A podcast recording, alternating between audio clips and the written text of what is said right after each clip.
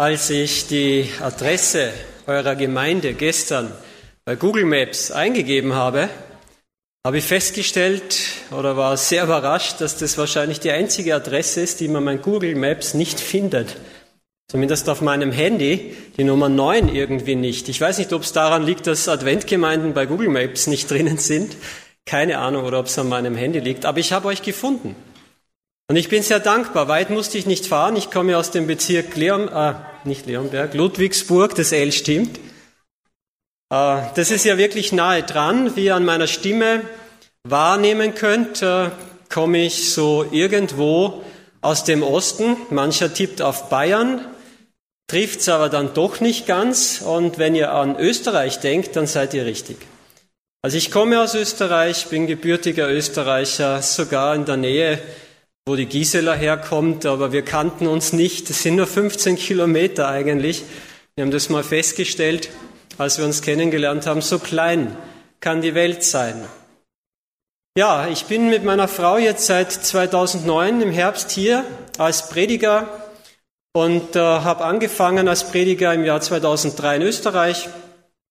Habe zuvor als Jurist gearbeitet, bin Wien studiert, Jura und später noch Theologie also ich habe so einiges auch erlebt, bin römisch-katholisch aufgewachsen, groß geworden, aber jetzt nicht streng gläubig. Für uns in der Familie war klar, es gibt Gott, aber wir waren wenig in der Kirche. Wir waren mehr in der Natur, Sport betrieben. Und dann ein, ja, ein Erlebnis ist ein Schlüsselerlebnis, das ich mit euch teilen möchte. Es war ein sonniger Tag, ein Sonntag, und ich ging wie gewohnt von unserem Haus zum Nachbarhaus und ich wollte mit dem Freund, den ich dort hatte, einfach mal den Tag besprechen, was wir heute so machen würden. Ich war um die 20 Jahre alt, wir haben vieles gemeinsam gemacht, Tennis spielen, auf den Berg gehen, wandern. Und äh, als ich in dieses Haus kam, merkte ich, heute ist etwas anders, dramatisch anders. Die Schwester kam mir entgegen von ihm und sie war in Tränen aufgelöst. Robert gab es nicht mehr. Er ist mit 22 Jahren tödlich verunglückt. Er war in einer, bei einer Bilderausstellung in der Nacht in der Nähe von Wien, ist heimgefahren und hat sich mit seinem Auto, ist er die Autobahn abgefahren, wo es keine Abfahrt gab und hat sich dreimal überschlagen. Nach einer halben Stunde war er tot. Das hat mich zutiefst aufgerüttelt. Auch er hat Jura studiert. Und irgendwie hat mich das auch motiviert, dasselbe Studium anzufangen. Und jetzt war er nicht mehr. Seine Karriere war vorgegeben. Sein Vater war Jurist in den höchsten Gremien in Österreich. Er lebte fast unter einer Glasglocke. Er sollte nur studieren und dann ging's weiter. Alkohol, schlechte Freunde. Man hat in der Familie nie gesagt, ob er jetzt alkoholisiert war aber es dürfte schon sehr viel mit beigetragen haben, dass er mit 22 Jahren gestorben ist. Aber ich habe mir damals die Frage gestellt, so und war das jetzt alles? War das alles? Und wo ist er jetzt? Ich kannte als römisch-katholischer äh, Gläubiger ja die Bibel nicht. Gerade zu Weihnachten liest man die Geschichte, zu Ostern sieht man einen Film, das war's in der Kirche, mal dort ein Impuls oder so. Aber Anleitung, die Bibel zu lesen und Antworten zu finden in diesem Buch, das kannte ich nicht. Es vergingen einige Wochen und dann flatterte in Wien eine Einladung in unseren Briefkasten zu einer Vortragsreihe und auf diesem Zettel standen vier Themen drauf.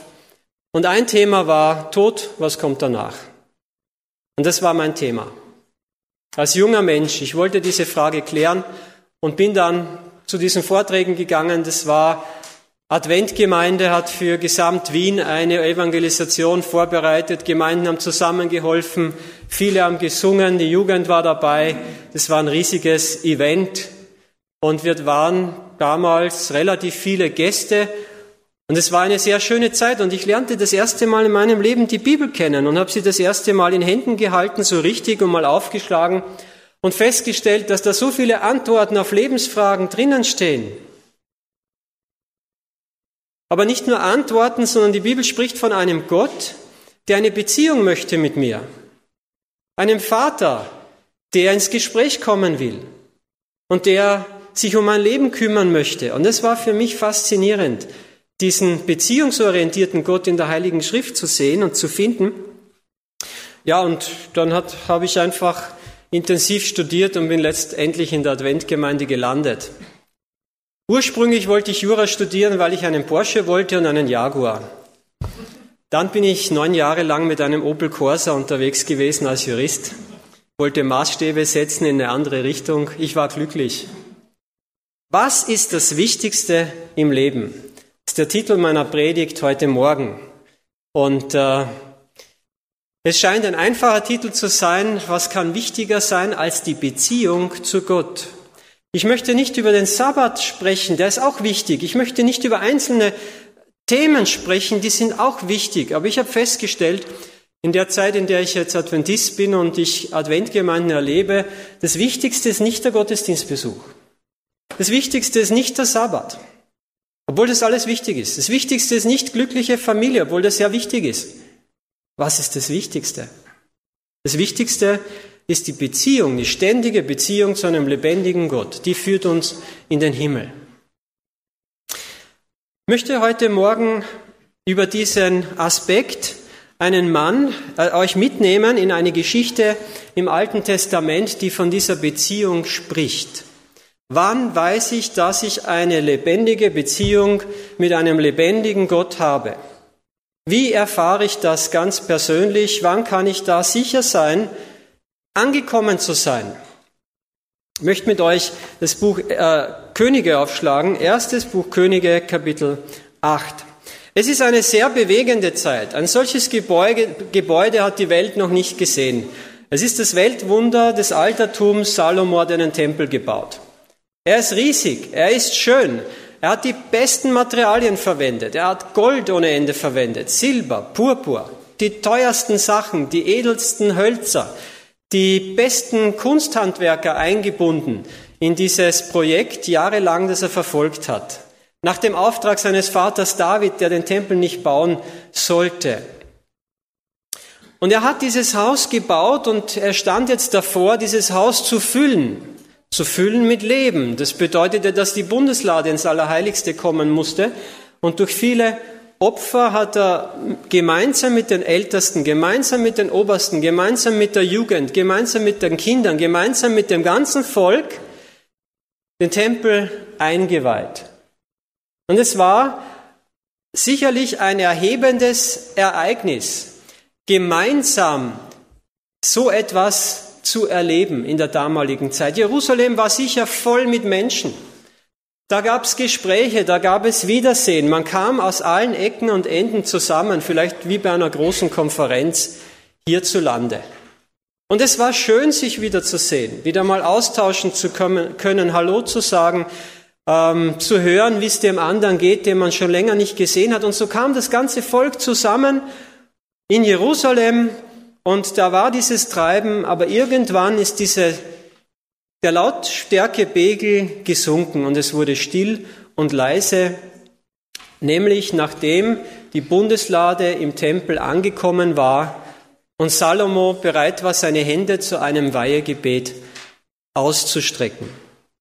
Einem Weihegebet, das seine Beziehung zu dem lebendigen Gott widerspiegeln sollte. Es ist Herbst, es ist der siebte Monat, es ist ein herbstliches Fest, das könnt ihr alles nachlesen hier in den Kapiteln davor, 1. Könige 8.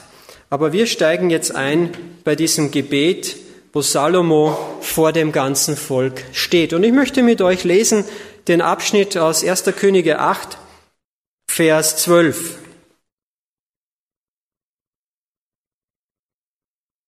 Da sprach Salomo, die Sonne hat der Herr an den Himmel gestellt. Er hat aber gesagt, er wolle im Dunkel wohnen.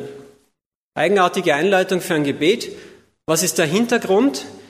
Der Hintergrund ist bewegend, weil der unsichtbare Gott mit Wolke den Tempel erfüllt hat und jeder im Volk wusste, Gott ist anwesend. Das, was hier vorne bei euch am Podium steht, Gott ist gegenwärtig, wurde den Teilnehmern an dieser Versammlung bewusst durch die Wolkensäule, die im Tempel stand, die eingezogen war mit der Bundeslade. Man war sich plötzlich bewusst, ich habe Jerusalem nicht nur so besucht wie sonst, ich bin nicht nur im Tempel oder im Gottesdienst wie sonst, sondern Gott ist jetzt anwesend. Und da gab es sicher viele Gefühle und Salomo, der greift diese Situation auf, im Bewusstsein vor einem lebendigen Gott zu stehen. Ich meine, es ist ja auch heute nichts anderes, wenn wir zusammenkommen im Namen unseres Herrn, wo zwei oder drei versammelt sind in meinem Namen, haben wir die Verheißung, ist Gott mitten unter uns. Ist Jesus anwesend? Möchte Jesus uns dienen? Möchte Jesus uns am Herzen sprechen? Möchte Jesus uns weiterbringen, uns ermutigen, trösten, zum Heil führen? Ansprechen, ins Gespräch kommen. Jesus ist da, auch in unserem Gottesdienst, auch wenn keine Wolkensäule da ist. Und Jesus meint es nicht böse mit dir und mit mir. Er möchte dich fördern, er möchte dich weiterbringen, er möchte dir helfen. Eine Beziehung zu diesem lebendigen Gott ist eine Beziehung voller Heil. Und der Salomo greift das auf, diesen Gedanken, und er sagt in diesem Dunkel, da ist Gott und er beleuchtet dieses, diesen Aspekt, den Jerusalem jetzt erlebt, für das Volk. Und er beginnt zu reden, so habe ich nun ein Haus gebaut, dir zur Wohnung, eine Stätte, dass du ewiglich wohnst. Und der König wandte sein Angesicht und segnete die ganze Gemeinde Israel. Und die ganze Gemeinde Israel stand. Keine Sorge, ich fordere euch jetzt nicht auf zu stehen während der Predigt. Aber dieser Moment war so feierlich, dass man das Normale, das Übliche vergessen hatte. Und es hat die, das Volk fast von den Stühlen gehoben, in diesem Bewusstsein in der Gegenwart Gottes zu stehen. Salomo spricht in seinem Gebet jetzt die Geschichte an, wie es zu diesem Tempel kam und die Sache mit David und wie er das gebaut hat und wie er Gott dankbar ist, dass er am Thron sitzt, dass er das als Wunder Gottes erlebt hat, er persönlich, der König. Und ich steige wieder ein im Vers 22, damit es uns nicht zu lange wird. Und Salomo, heißt es hier, trat vor den Altar des Herrn angesichts der ganzen Gemeinde Israel und breitete seine Hände aus gen Himmel und sprach, Herr Gott Israels, es ist kein Gott weder droben im Himmel noch unten auf Erden dir gleich, der du hältst den Bund und die Barmherzigkeit deinen Knechten, die vor dir wandeln von ganzem Herzen. Der du gehalten hast deinem Knecht, meinem Vater David, was du ihm zugesagt hast. Mit deinem Mund hast du es geredet, mit deiner Hand hast du es erfüllt, wie es offenbar ist an diesem Tage. Und ich lese weiter ab Vers 27. Aber sollte Gott wirklich auf Erden wohnen, Siehe, der Himmel und aller Himmel, Himmel können dich nicht fassen. Wie sollte es dann dies Haus tun, das ich gebaut habe? David macht klar, der Versammlungsort, der Tempel in Jerusalem damals zu seiner Zeit, das ist zwar eine Wohnstätte, denn es hat ja die Geschichte, der Tempel hat ja den Ursprung in der Stiftshütte, im Zelt der Begegnung, das die Israeliten durch die Wüste getragen hat haben. Eigentlich noch, noch, noch viel früher zurück, als Abraham Opfer gebracht hat im Land Kanaan. Dann ist es dieses Unterstreichen der Beziehung zu Gott, die durch das Opfer zustande kommt, das Gott selbst bringt. Das ist eine alte Sache, diese Opfer, diese Stiftshütte, dieser Tempel. Aber Salomo sagt, dieser kleine Ort, der kann dich ja eigentlich nicht fassen. Schon interessant, wie, wie Salomo sein eigenes Bauwerk sieht, oder? Normalerweise, wenn wir ein Haus bauen und fertig und es fertig sind, dann sind wir ja irgendwo auch zufrieden. Und wir sind irgendwo auch vielleicht stolz, dass es jetzt so gut gelungen ist und dass es uns jetzt zur Verfügung steht. Und der Salomo, der baut ein Haus und es ist das Größte und das Schönste seiner Zeit. Und er sagt, die Hauptsache ist dieses Haus nicht. Das Gold, das Silber, die ganzen Farben, die ganzen Schnitzereien, Kunstwerke, das ist nicht die Hauptsache an diesem Haus. Ja, was ist dann die Hauptsache für Salomo in seiner Beziehung zu Gott? Und wir sind natürlich auch eingeladen nachzudenken, was ist die Hauptsache Ist uns unsere Gottesbeziehung wichtiger wie unser Haus, unsere Autos, das, was wir lieben, das, was man nach außen sieht? Oder ist es das Innere, das in uns heil wird mit Gott? Und wir können das weiterlesen in Vers 28. Wende dich aber zum Gebet deines Knechts und zu seinem Flehen. Herr, mein Gott, damit du hörst das Flehen und Gebet deines Knechts heute vor dir. Dieses Haus ist für Salomo Beziehung. Dieses Haus ist Gebetserhörung. Dieses Haus ist nicht ein Gebäude, in das man hineinruft und da kommt nichts zurück. Dieses Haus, der Tempel damals, war ein Gebäude, das du hineingerufen und da kam etwas zurück. Da hat Gott geantwortet. Und der Salomo wird achtmal, wenn ihr das bis zum Vers 49 jetzt liest in diesem Kapitel, formuliert er achtmal diese Bitte und der Flehen, erhöre uns, wenn wir uns in diesem Haus zu dir wenden. Erhöre uns.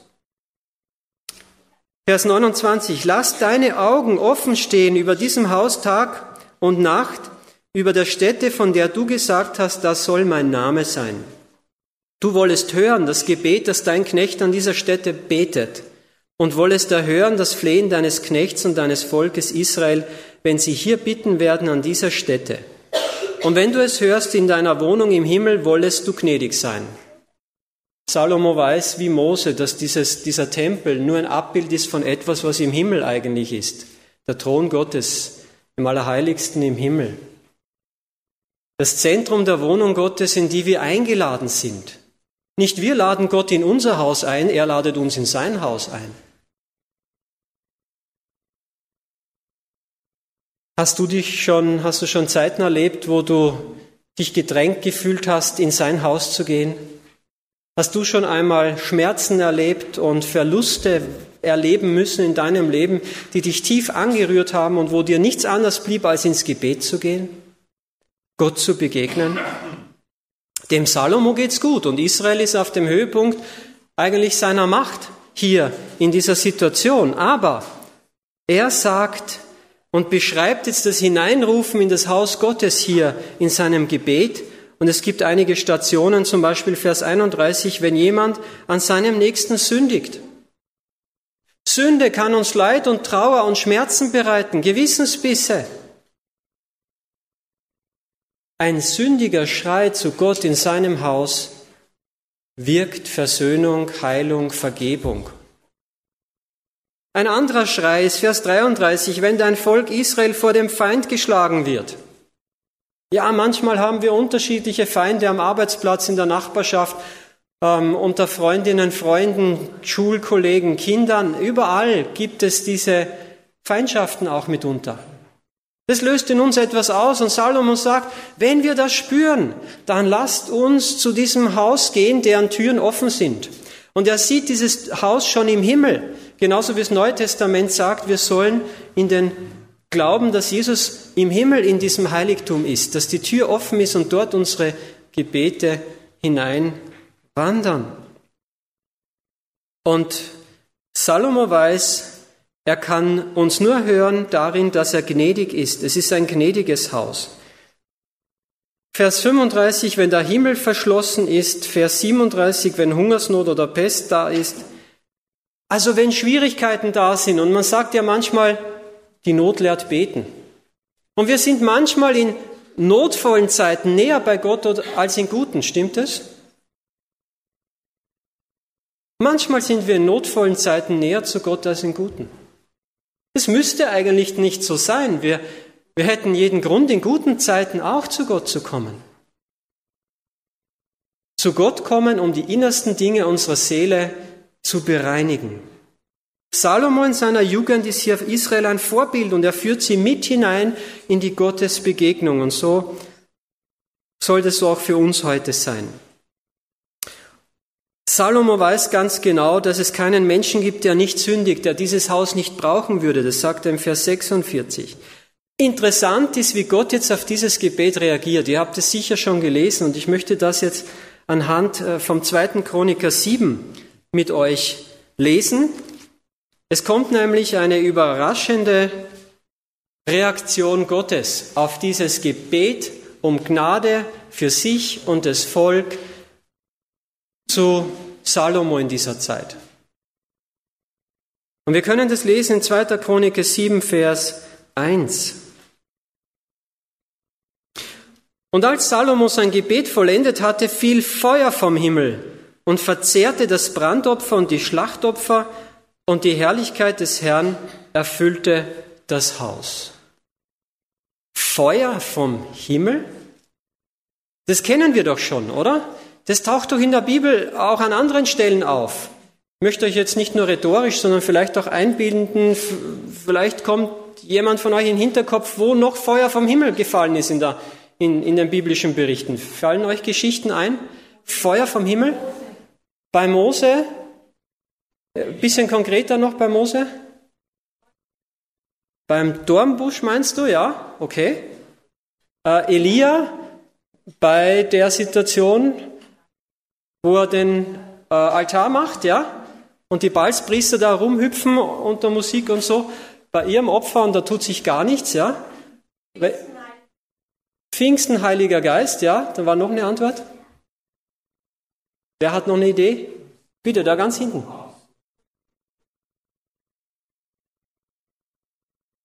Feuriger Wagen, Elia geht in den Himmel, ja, danke. Sodom und Gomorra, da fällt Feuer vom Himmel. Auch bei der Stiftshütte, ja. Da war Wolke, Rauch um den Dröhnen, ja, Feuer, es hat so feurig geglänzt. Also wir haben Feuer öfters in der Bibel im Zusammenhang mit Gott. Und wir haben auch Feuer bei den Plagen in Ägypten. Der Elia, der lässt auch mal Hauptleute, die ihn gefangen nehmen sollen, durch Feuer vom Himmel verzehren. Der Johannes, der Lieblingsjünger, sagt mal zu, zu Jesus, äh, als er abgelehnt wurde, lass doch mal Feuer vom Himmel fallen, ne, dass die weg sind. Also Feuer ist im Zusammenhang mit Gericht. Bei Sodom ist Feuer. Bei Gericht und bei Opfer. Ja, wie passt denn das zusammen? Feuer ist bei Gericht und bei Opfer. Inwiefern passt das zusammen? Habt ihr eine Idee? Das Feuer trifft immer die Sünde. Das Feuer ist ein Gericht Gottes. Am Schluss wird es einen Feuersee geben. Aber für die Gläubigen trifft das Feuer nicht den Gläubigen, sondern wen trifft das Feuer? Das Opfer. Das Gericht Gottes wird abgewandt von Menschen durch das Opfer. Und deshalb ist das Opfer das Wichtigste in der ganzen Heiligen Schrift. Deshalb ist der Gedanke, dass Gott einen Erlöser bringt und er selber das Feuer auf sich zieht, den Tod erleidet an deiner und meiner Stelle, das Wichtigste. Der Glaube an, dieses, an diese Liebe Gottes, die sich da am Kreuz erweist, öffnet die Türen des Segens für die Menschen. Und wir brauchen keine Angst zu haben vor einem Gericht, vor einer Wiederkunft, vor irgendwas. Das Feuer hat gebrannt auf Golgatha. Für dich, der du glaubst, dass Jesus dein Erlöser ist und der du Jesus mit aufrichtigen Herzen folgst. Feuer und Heiliger Geist, ja. Der Heilige Geist, der dieses Feuer reinigt ja, es reinigt ja die Erde von der Sünde und der Heilige Geist reinigt in uns auch unseren Charakter, dass wir auch dem ähnlich werden, dass wir auch Jesus ähnlicher werden. Das ist ein, ein Prozess, den die Bibel ja Heiligung nennt. Wer, wer in, diesen, in dieser Beziehung lebt, dass er in den Nöten seines Lebens immer zu Gott kommt und ihn fragt, bitte zeig mir, liegt es an mir, dass ich jetzt Katastrophen habe, dass ich jetzt Leid erlebe, liegt es an mir? Möchtest du mich weiterbringen? Manchmal ist es die Sünde, die, die in unserem Leben Schwierigkeiten bringt. Wir wissen aber auch, dass das nicht immer so ist. Hiob hat nicht gesündigt. Er war fromm, er mied das Böse und er hat trotzdem Schwierigkeiten, Leid und Verluste in einem ungemannten Ausmaß. Unser Leid ist nicht immer ein Hinweis auf, auf Sünde, aber es kann so sein. Diese zwei Aspekte dürfen wir nicht vergessen. Aber selbst bei Hiob sagt er am Schluss zu Gott, nun hat mein Auge dich gesehen. Gott benutzt die Schwierigkeiten, um uns näher zu ihm hinzuziehen. Ob wir jetzt selbst dran schuld waren oder nicht, oder nur einfach, weil wir in dieser sündhaften Welt leben, halt so manchem Leid nicht entgehen. Gott möchte uns nahe zu sich ziehen. Adam, wo bist du? Ich möchte mit dir reden. Ich möchte dich zurückbringen ins Paradies. Und ich habe alles getan, damit du das tun kannst. Und das Zentrum ist das Opfer. Das Zentrum ist Christus. Das Feuer trifft das Opfer und nicht den Sünder. Und dann spricht Gott in einem Traum zu Salomon, das ist auch interessant. Im Kapitel 7, Vers 16, so habe ich nun dies Haus erwählt und geheiligt, dass mein Name dort sein soll ewiglich, und meine Augen und mein Herz sollen dort sein alle Zeit. Und wenn du vor mir wandelst, wie dein Vater David gewandelt ist, und dass du alles tust, was ich dich heiße, und meine Gebote und Rechte hältst, so will ich den Thron deines Königtums bestätigen, wie ich mit deinem Vater David einen Bund geschlossen habe und gesagt habe, es soll dir nicht fehlen an einem Mann, der über Israel Herr sei. Werdet ihr euch aber abkehren, meine Rechte und Gebote, die ich euch vorgelegt habe, verlassen und hingehen und anderen Göttern dienen und sie anbeten, so werde ich Israel ausreißen, sagt er hier. Und im Vers 14 sagt er zuvor noch, wenn jetzt Menschen zu ihm kommen in diesem Tempel, wenn dann mein Volk, über das mein Name genannt ist, sich demütigt, dass sie beten und mein Angesicht suchen und sich von ihren bösen Wegen bekehren, so will ich vom Himmel her hören und ihre Sünde vergeben und ihr Land heilen. Gott verheißt im Vers 14, er will hören und er will heilen. Ist es nicht ein großartiger Gott?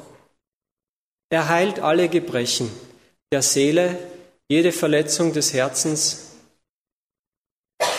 Er macht uns innerlich neu frei, schenkt Geborgenheit, Trost und Zuversicht. Ganz im Innersten drinnen. Gott ist gegenwärtig. Ist uns das immer bewusst? Ist uns das das Wichtigste? Ich würde gern mit diesem Punkt hier, bei diesem Gedanken hier einen, einen Schlusspunkt ziehen. Man könnte jetzt noch reden über den Tempel, den Jesus besucht hat, in dem keine zehn Gebote mehr waren, bei dem keine Feuersäule, keine Wolkensäule war, bei dem keine Feuersäule war, in dem nur Jesus gegangen ist. 46 Jahre gebaut, sagt Johannes in seinem Kapitel 2, Vers 20, war dieser zweite Tempel in Jerusalem, den Jesus besucht hat. Aber da war Jesus selbst derjenige, der Menschen im Tempel gedient hat. Es gibt auch Berichte, wo er Menschen dort geheilt hat. Das Jesus war auch dort und es war ihm wichtig. Er hat sogar die Händler vertrieben, die aus dem Tempel Geld machen wollten, weil es das Wichtigste ist in der Verbindung zwischen Erde und Himmel. Deshalb hat Jesus diesen Weg wieder freigemacht. Man könnte auch nachdenken über das himmlische Heiligtum, das äh, Mose gesehen hat und nachdem er ja die Stiftshütte gebaut hat, wo Gott im Himmel ist, vielleicht in dem Zusammenhang nur einen Text aus dem Hebräerbrief Kapitel 6, Vers 19, mit dem ich auch schließen möchte. Hebräer 6, Vers 19. Dort schreibt der Paulus, der nach vieler Meinung der Schreiber des Hebräerbriefes ist, schon in der Überschrift vor Kapitel 6 das Festhalten an der Verheißung und sagt im Kapitel 6, Vers 19, All diese Verheißungen, alles das, was mit dem Tempel, das er hier bespricht, zusammenhängt, da sagt er, diese Verheißungen haben wir als einen sicheren und festen Anker unserer Seele, der auch hineinreicht bis in das Innere hinter dem Vorhang. Dahin ist der Vorläufer für uns gegangen, Jesus, der ein Hohepriester geworden ist in Ewigkeit nach der Ordnung Melchisedeks. Wer bei Gott um Versöhnung immer wieder ansucht und zu ihm kommt, der erlebt, dass das Schiff des Lebens nicht durch die Wellen umhergerissen wird und bedroht wird von Stürmen, sondern der hat einen Anker, der über irdische Dinge hinausreicht, einen Anker, der im Himmel fest ist, ein Anker, der hält, ein Anker, der uns der uns auf Kurs hält, der uns im sicheren Hafen behält, ein Anker unserer Seele. Das wünsche ich dir, das wünsche ich mir. Beziehung mit Gott, Begegnung mit Gott, Bewusstsein seiner Gegenwart und eine feste Verankerung in ihm. Amen.